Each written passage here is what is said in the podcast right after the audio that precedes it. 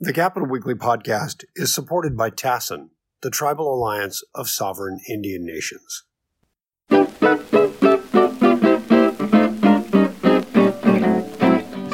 hello, welcome to uh, Capitol Weekly's regular podcast. I'm John Howard, and I'm joined, as always, by my colleague Tim Foster. Hi, John. And our special guest today, I'm delighted to say, is former Democratic Assemblyman Bruce Young, 1976 to 1984 uh, really knows where a lot of bodies are buried in the assembly and is the is the owner of the Twitter handle Real Assemblyman, which has just astonished me over the last month or so. Who is this guy, and how does he know what he knows? And I found out it was you. So, Bruce, welcome. Thanks for coming. Thank you, John and Tim. I really appreciate it. Always a, a big fan of your publication, and uh, although it's sort of like now I mean, I always say when I'd love to go back to my district now that I'm retired because they use all five fingers to wave at me. But now talking to you all, it's like I don't have to defend some of my screwy bills or votes. So, John, it's a delight talking to you today in that forum. It's actually fun to do it now, you know. So, so tell us about uh, Real Assemblyman. How did uh, how did this Twitter phenomenon start? I, I could never imagine a septuagenarian former politician having a Twitter account. Uh, but then my um, my youngest daughter said, "Dad, there's somebody on Twitter uh, who's acting like they're you, and they're supporting Trump and all this stuff." I go, "What?" And so we complained to Twitter, and they, I guess, locked out the account. But Cameron, my daughter, just said, "This is silly. You should have your own Twitter account." So I said, "Okay, I'll take the Twitter account, but I won't post." And then it's like addictive you know you sit there and go wait a minute people can't really say this. And then you know i i uh, i do my ready fire aim. And uh, and so my daughter came up with let's make it the real assemblyman. And she's also really sensitive about about identity id and so i was all right with using my name but finally somebody when so, enough people asked me who i was i actually posted my um, my uh, legislative biog with uh, you know my junior high school photo on it. how did how did you feel after it became known you were you? I mean that, that everybody knew how. What what was your reaction? Well, I, I was, I mean, I listen. I come with uh, baggage, uh, you know, and it was a, uh, you know, a really. Uh, I spent more than um, more than forty years in and around the Capitol, so, you know, I expected some, you know, cheap shots, but I, but also, you know, like I said, I, I'm at this point in life where it's, it is what it is. I'm not, not ever running for reelection, not in full spin cycle. So it's just nice to be honest and frank.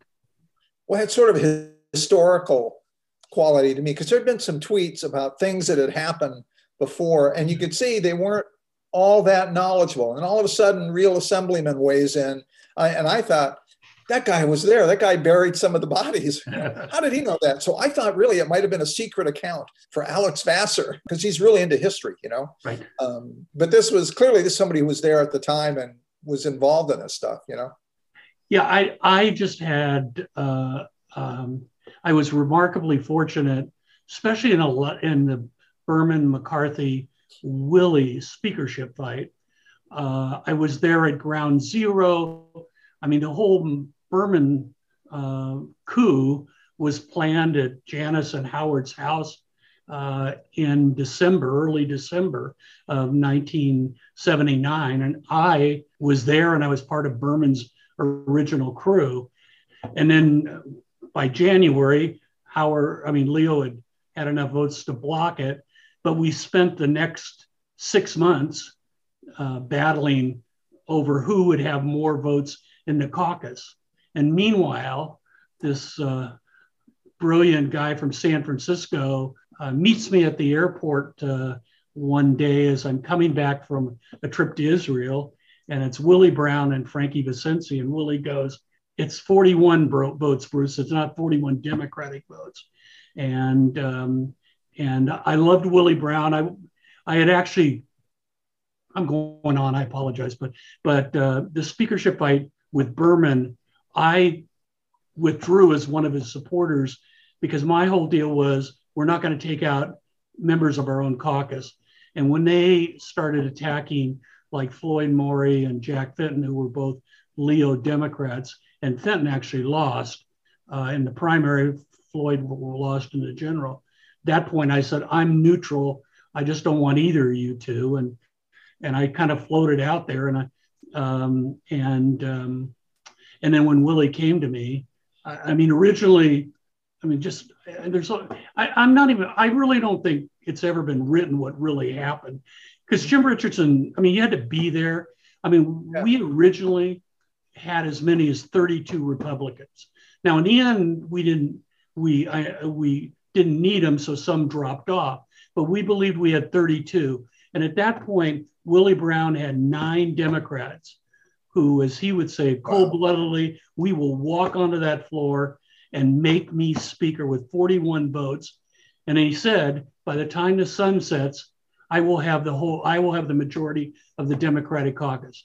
But what, just it's 41 votes. What, what was it that, that prompted so many Republicans to lean toward Brown?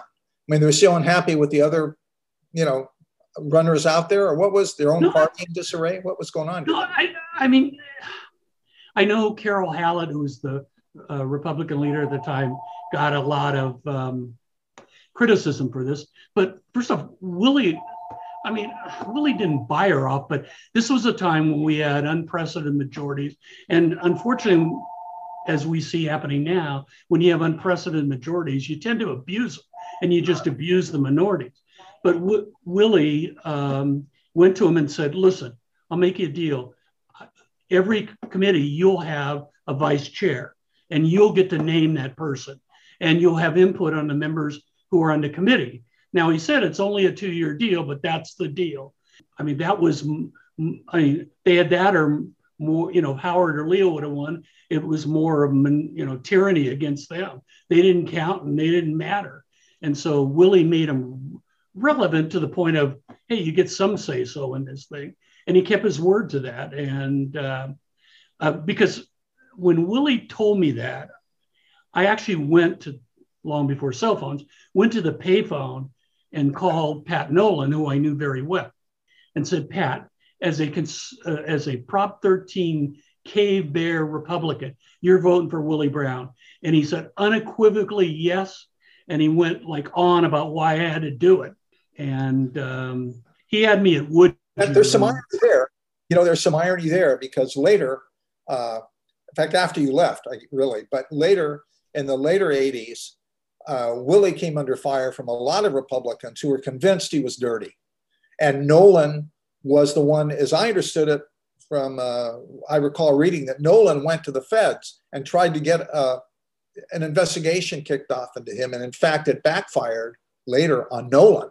Right. He, I mean, the irony of that was was pretty amazing. So he may have been a Willie supporter at one point, but he became a total anti-Willie person later. You know. Yeah, I mean, you know, it was uh, you know a transactional deal. Sure. Yeah. Um, and and I also think, you know, it just I, what I can't believe is when Willie told me 41 votes, I thought I was I knew all the rules and I really thought I was a shrewd politician.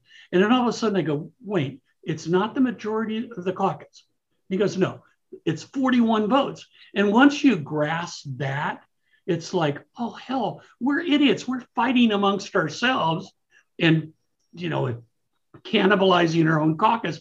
And here's Willie Brown. Uh, by the way, one more thing I, that I've never said publicly, but I know when I knew I knew before Willie came to me, he was up to something because I was a big, uh, close personal friend of Don Big O Brown, who was at that time one of the top lobbyists.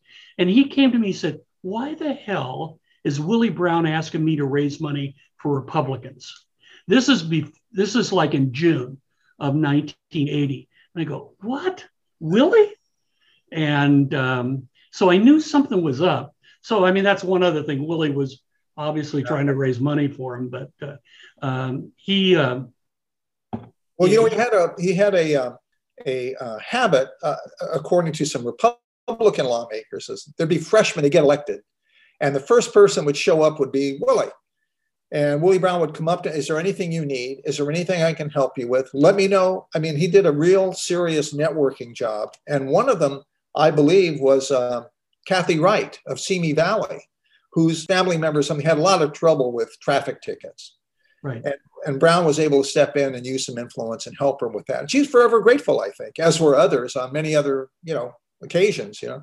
Listen, Willie so misunderstood in the sense of the guy incredibly loyal uh, and i mean he said from the minute he got elected my constituency is 41 um, yeah. but um, and he, he would never like he always i think it was jess who said you know you can take a committee away and a guy and a member will be angry you take a typewriter so that dates me take a typewriter away and they'll never forgive you and so and so we lived by that. I mean, I, I, any, I mean, we used to in the leadership used to yell at Willie about God, you're too nice to people. I mean, he was not this Ayatollah. Not he wasn't. He just he wasn't. I, I, I quickly, I'll, and then I'll shut up and let you you two add questions. But one thing, a lesson that I learned that Richard Robinson, we, we were always rivals and uh, and and so Robinson was one of the fanatical Berman supporters, and Robinson really talented, so he can make a hell of a lot of trouble for us. So we took over the first leadership meeting we had. All of us, like there were six or seven of us, let's you know let's hang Richard at the airport.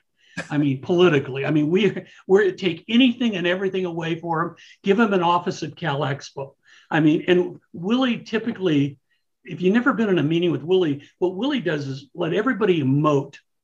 And then when it's over, he goes, All right, now here's what we're going to do. And you listen to him go, Shit, why didn't I think of that? Why didn't he start anyway? Will, Willie's final thing after we ranted, I mean, and there was unbridled furor. I mean, Alatorre and me and Agnos, we were all just, you know, like, we want Richard you know, Robinson's political ad on a charge. Willie goes, You guys are stupid.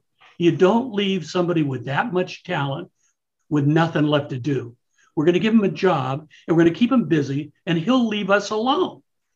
And so he made him chair of the Joint Legislative Audit Committee, and Robinson made the most of it.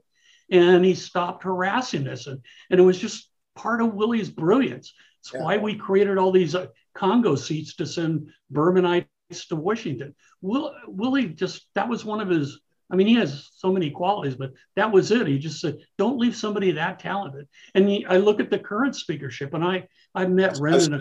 about the current, yeah. What do you see now looking at what's going on now? Uh, what do you see? Well, you know, the interesting thing is, I don't care how you parse it. I don't care how many spin cycles you put this thing through. This isn't about philosophy. It's about power. And I'm telling because I've been there and done it. I mean, all of those Bermanites. Howard was actually, I mean, he was a pirate captain who wasn't a pirate, but all of us, we wanted plunder. And the plunder was committees, staff, everything. And we were like sitting out front on the porch cutting up the whole thing. And I'm telling you, it's happening again because there's the difference philosophically in Rendon and Rivas is negligible. It's not that. Uh, if you if, when they go to bed at night, they know, God, I'm going to be chair of. And it's interesting that Rendon took out um, Adam Gray and Evan Low and left them with nothing left to lose. And um, and I don't know. I just I just find the whole thing just such a parallel to what happened in the Berman McCarthy fight. You, you've been in caucus votes, uh, you know, been in the caucuses. And one of the issues that came up in this last, uh, in this Rivas Rendon thing, was that Rivas publicly said a day or two before that meeting that they he had the votes in the Democratic caucus. And so they go in. In fact, that goes to what you were saying. He forgot he needs 41 from everybody, but he had the votes, he says, from the Democratic. caucus. So he goes in, and time after time, what I was told by people who were there, the, the uh, Rendon forces uh, were able to block a vote, the vote that Rivas wanted, that would have shown a majority of the caucus wanted Rivas.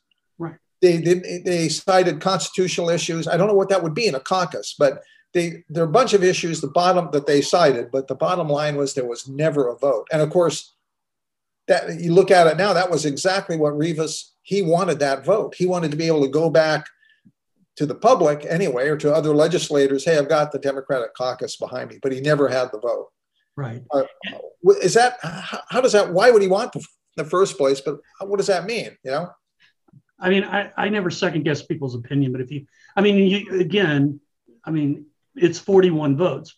It what he sh- what he could have done and should have. No, I won't say should have. What he could have done is go on the floor and move to vacate the chair.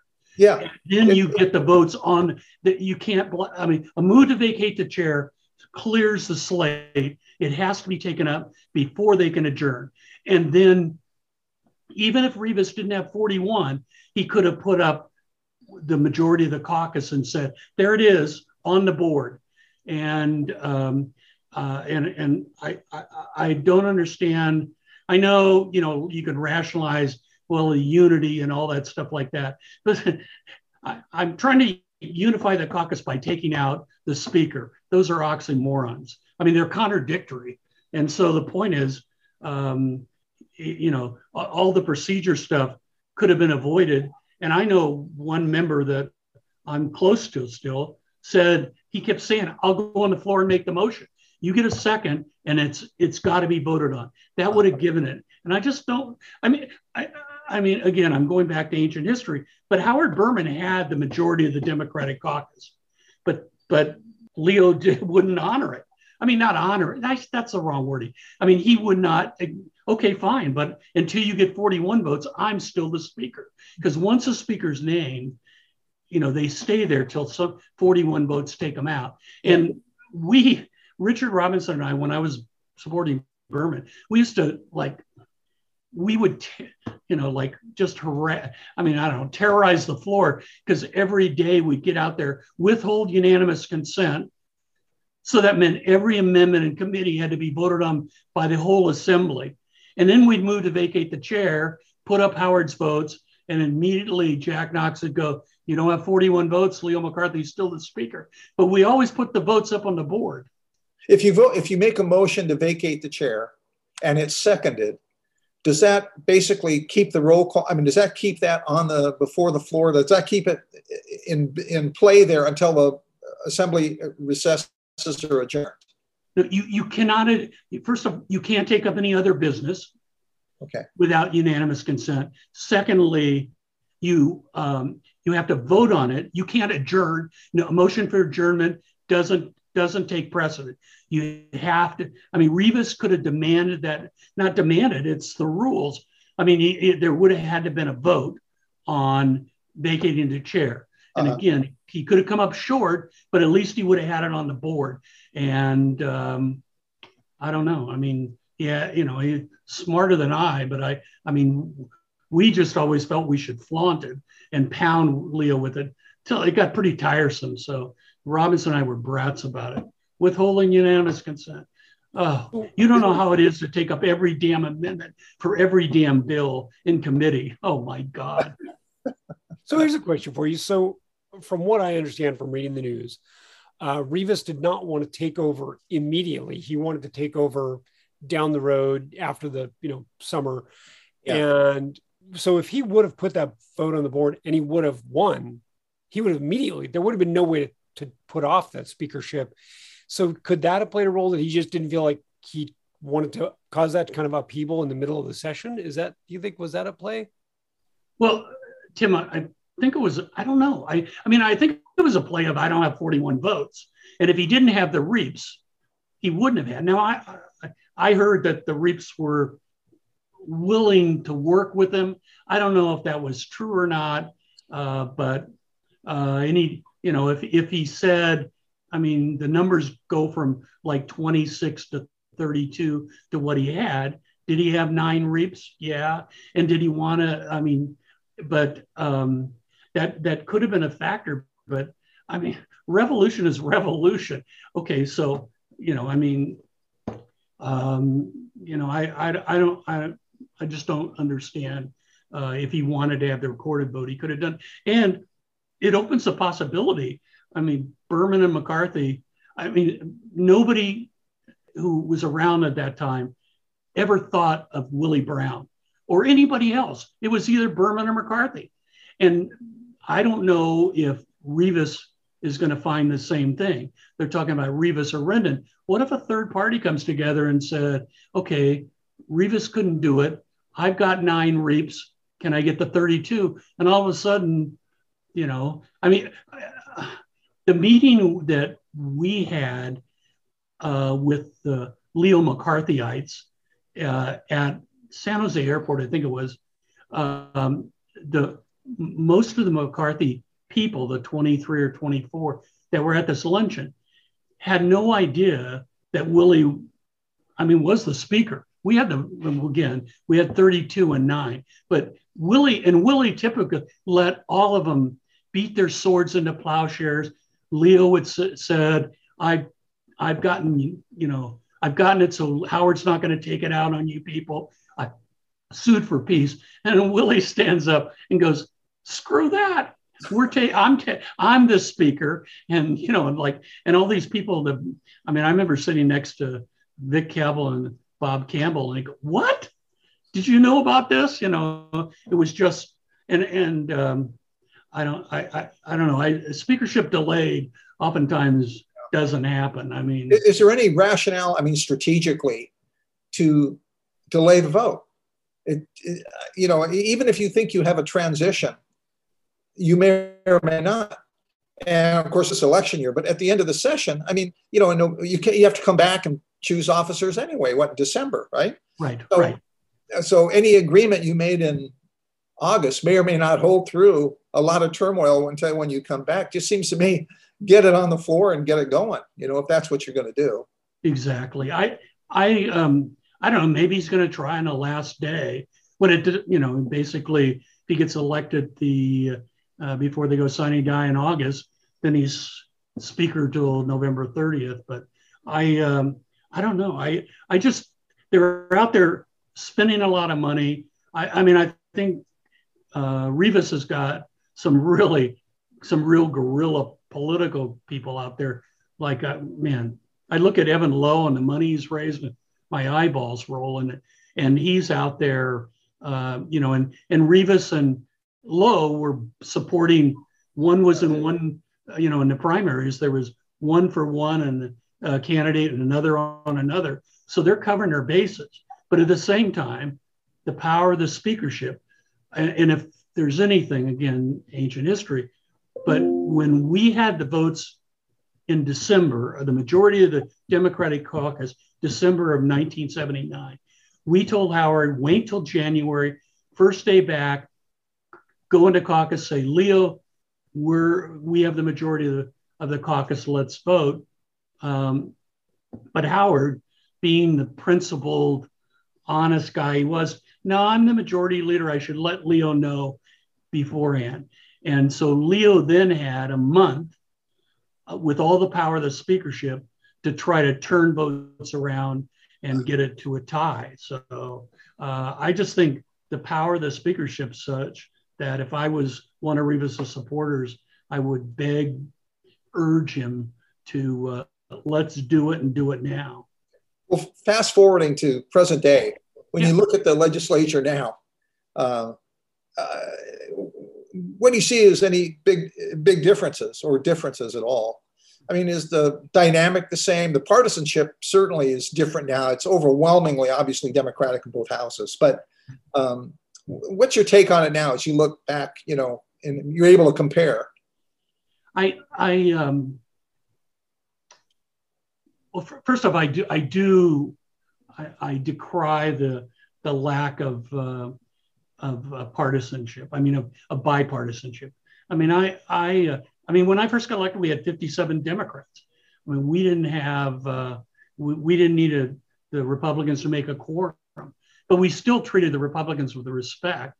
Uh, and sometimes, and I'm sure they might think it, but I, I just, I, I mean, things change. I know it's, as we talk today, it's probably impossible to ever imagine the Republicans having a majority of, of the legislature.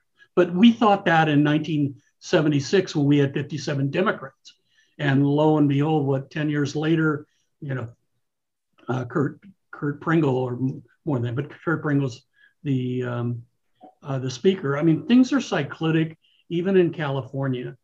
And then um, I don't know. I, I'm um, I I, um, I I do think that the extension and term limits is given it time to get uh, members so that they really know subjects and and I think that's a good thing. And I don't know. I just I I I, I also I guess I, I also am disappointed in the Democratic caucus that is so intolerant of um, of people who don't share their exact ideology.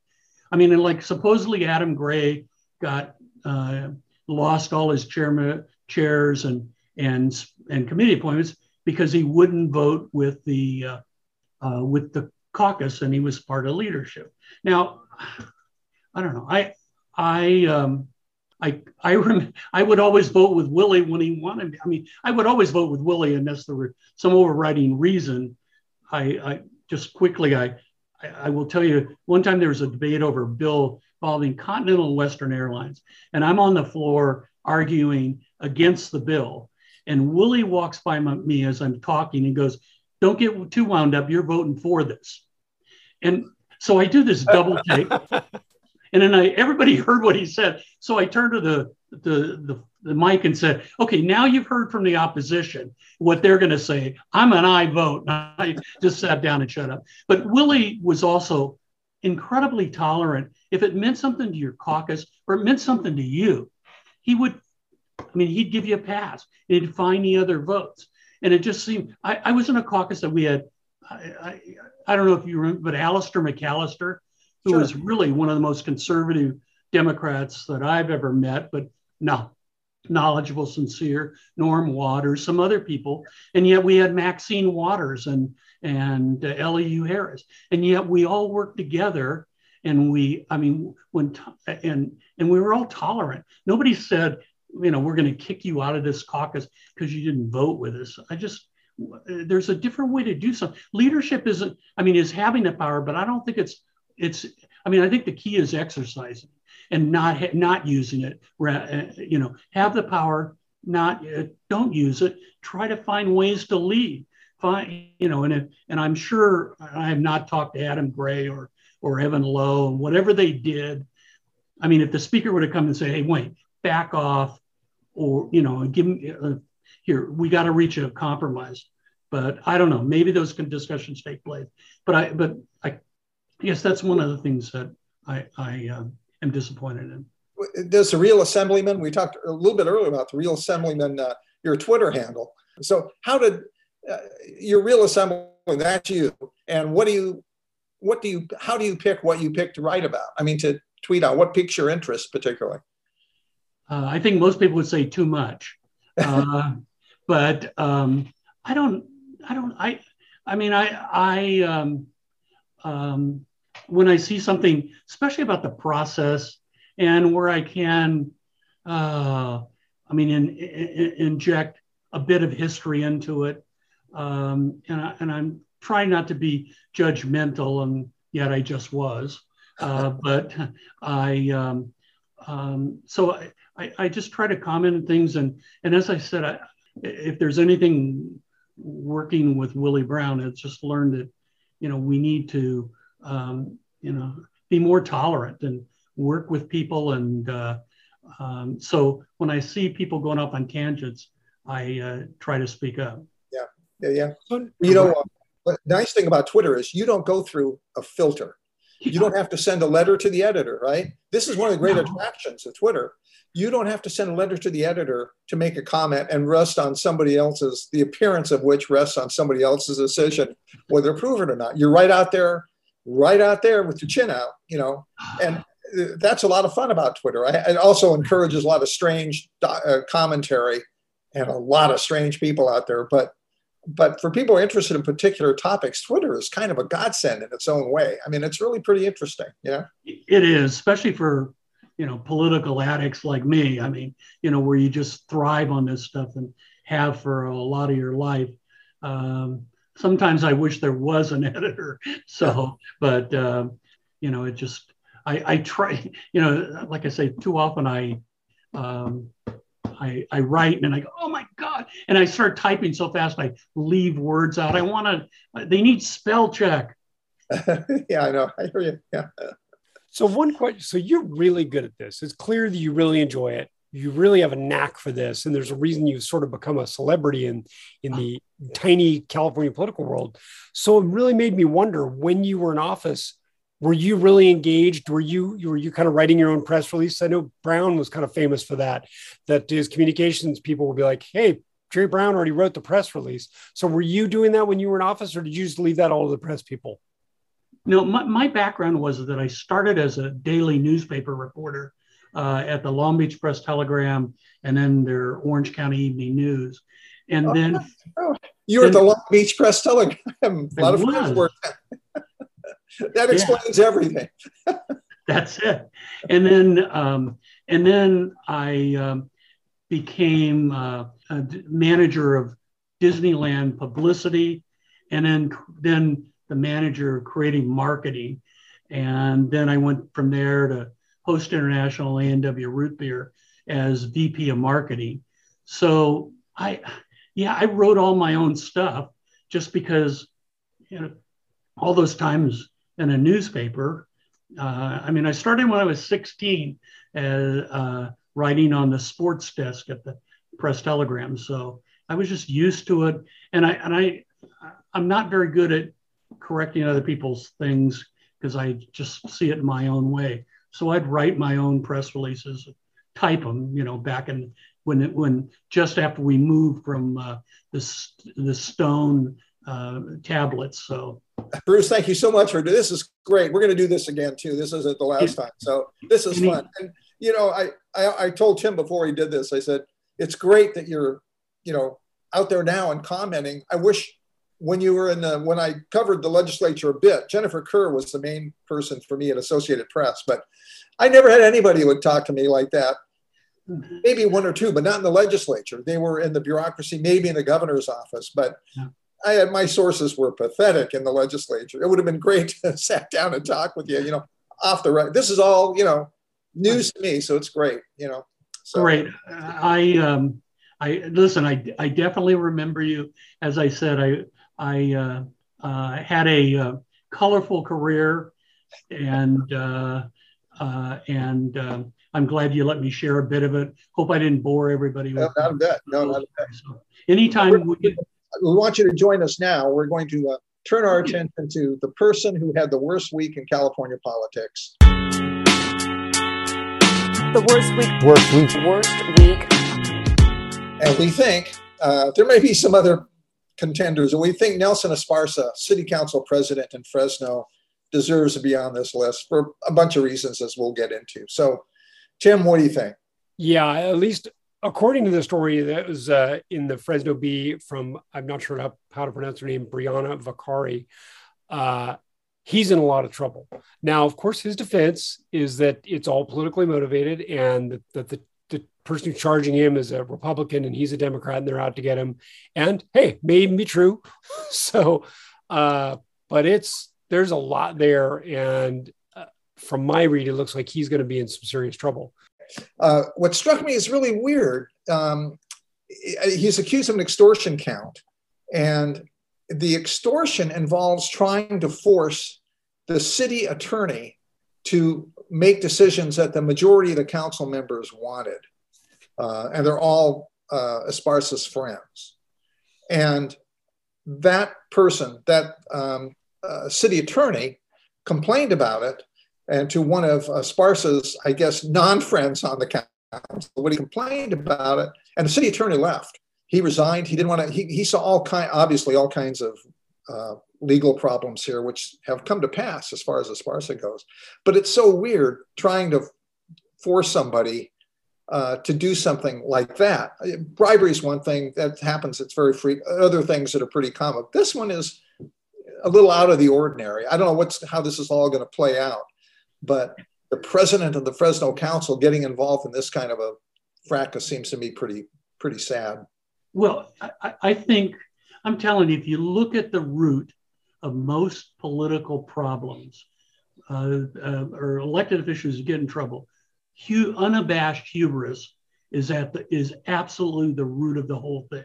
Yeah. I mean, here's a guy who thought I have the votes on the council, so now I can make the staff do what I want, and and you know, do they know who I am? And uh, and I will I will tell you, it's a downfall of a lot of elected officials, um, and um, and it seems like from what I've read, it's the same thing. I mean, you know, the I, I I don't know. I don't know if that is a is it, whether I mean, you know, he's going to have to spend a lot of money uh, defending himself. So Sure. just uh, once again, I don't know. We we we take these elected office like they become ours, and because of that, we think we can do. If I have the votes, I can do whatever I want. Well, there that that's not always the case, and and also it just uh, it it ends up um, sometimes being a lot more detrimental than it, it should be. So Now, what was what was the worst uh, kind of corruption, extortion scandal in your time in the legislature? Do you what do you, what do you remember as standing out the, as the worst, well, most egregious? well, Tim, since your cohort there remembers, I um, I was indicted uh, for political corruption, uh, even though I, well, I was indicted for political corruption on the fireworks bill, which was I was the floor jockey on, and I wasn't. wasn't. that that Orange County, that Orange County thing, the safe and right. sane fireworks? And Yeah, right, exactly. And um, and the thing is, is that they believe Moriarty. They had Patrick Moriarty was Right. the fireworks king, and they, I mean, he admitted to bribing uh, people, and um, and certainly he was my constituent. Didn't bribe me. In fact, my wife and I lost money because we had invested with him. But the bottom line was that there were five legislators who they felt uh, Moriarty had corrupted. And they felt if they indicted me, uh, that I would be the most likely to roll over on them. And so I, I, um, went to trial. Uh, at the trial, um, the government's closing arguments were Assemblyman Young violated no state, local, or federal law, but he violated your trust. And because he violated your trust, he should be sent to prison. Well, so the, the jury acquitted me on all the bribery charges, but my uh, I was technically guilty because my campaign treasurer, Bob Epple, later became an assemblyman, had misadded some of the uh, the FPPC things, and so and he sent them in a mail. Well, that became a mail fraud. But then ultimately, I mean, not ultimately, it went to the uh, appellate court, and the appellate court, three member panel, uh, two Republicans, one Democrat, and they go like, how can you convict somebody? You know, they said to the U.S. attorney, "What law school did you go to? How do you convict somebody who didn't break a law?"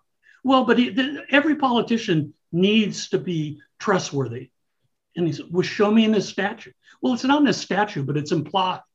So anyway, it got thrown out. Certainly, I mean, the Moriarty thing. I, I was around for Shrimp Scam, which was one, and uh, and then I was around. by Paul- way, let me just interject very quickly. Yeah. You use the proper term. It's shrimp scam, a word I'm not embarrassed to say I made up at the AP, and a lot of people use. And then the LA Times, the pissy LA Times, did a story that said, no, it wasn't shrimp scam. It was BriSpec for bribery oh special. my, and so I was deflated and no! and then years later, a couple papers did a follow up on I don't know what maybe it was a- uh, anniversary or something, including the Times. And that's what they used. They used shrimp scam. so I didn't know you were the creator. Congratulations! That exactly embodies it. That nobody calls it, you know, like we got out of Abscam and you know the one one little power that the wire services ha- had or used to have was they would name the gangsters. so Jake Guzik between became Jake Greasy Thumb Guzik. I mean, they had all these, you know. I mean, okay, it's pathetic, but what the hell is life other than pathetic? You know, and I, I love that little shrimp scam thing. It's a little footnote to history that nobody cares about. But no, I do. Congratulations, because I, I, like I said, you could anybody who is around and still remembers certainly wouldn't call it brine scan. It's shrimp scam, and you're yeah, the creator. That was accurate. So now, I mean, so I was around for that. I, I wasn't involved in any of these things, but I was around for that. Uh, I was around when Joe Montoya got invited, indicted, and then when Alan Robbins was oh, yeah. wearing a wire. I mean, Alan was a friend of mine. Um, and I remember Robbins coming up to me and going, Don't talk to me. Don't talk to me. And I never understood why till later, you know, and it's like he was wearing. There, there were some lobbyists in uh, 925 L Street. And uh, one, uh, Dick Degali, I think uh, he was, and he was coming around. He would come around maybe once a week to our bureau and give us some M and M's, you know, mm-hmm. and we would chat and stuff. Well, he told us later that um, one time Alan Robbins came up to him uh, and said, "Are there any are there any favors? Do you need anything? Any help over there? I'd be happy to help you out." And it was clear he was trolling, and he was oh. wearing a wire. Uh, yeah. And, well, my my recently departed friend Don Heller um, oh, yeah. said the best thing: as long as there's sewers, Alan Robbins will never want for transportation. whoa, whoa. Oh, man. Uh, yeah. Yeah. He said that. That's great. Yeah. In, in, fact, one other quick Kellerism is he, he said in court, they were talking about uh, another legislator and, and about having escorts. And Heller stood up and said, listen, you don't understand. Some dates were easier than others. Like, oh my God. Heller. Anyway. Yeah. Well, so it turns out that was a pretty good week in California anyway, Tim, right? that was a lot of fun. So yeah, I think I feel like I asked the uh so uh so anyway, Mrs. Lincoln, how was the play? Yeah. Um, my question. yeah, you got it. You got it. Uh, again, Bruce, Bruce Young, thank you so much. Thanks for taking the time. It was great talking with you. Uh, Tim, I, thank you so much. Thank you. And uh, this is John Howard saying we will talk to you next time around. Adios. Adios. Bye bye. The Capitol Weekly podcast is produced by Tim Foster for Open California. If you enjoyed today's episode, we hope you'll go onto iTunes or wherever you get your podcasts and leave us a positive review. Thanks a lot, and we'll see you next week.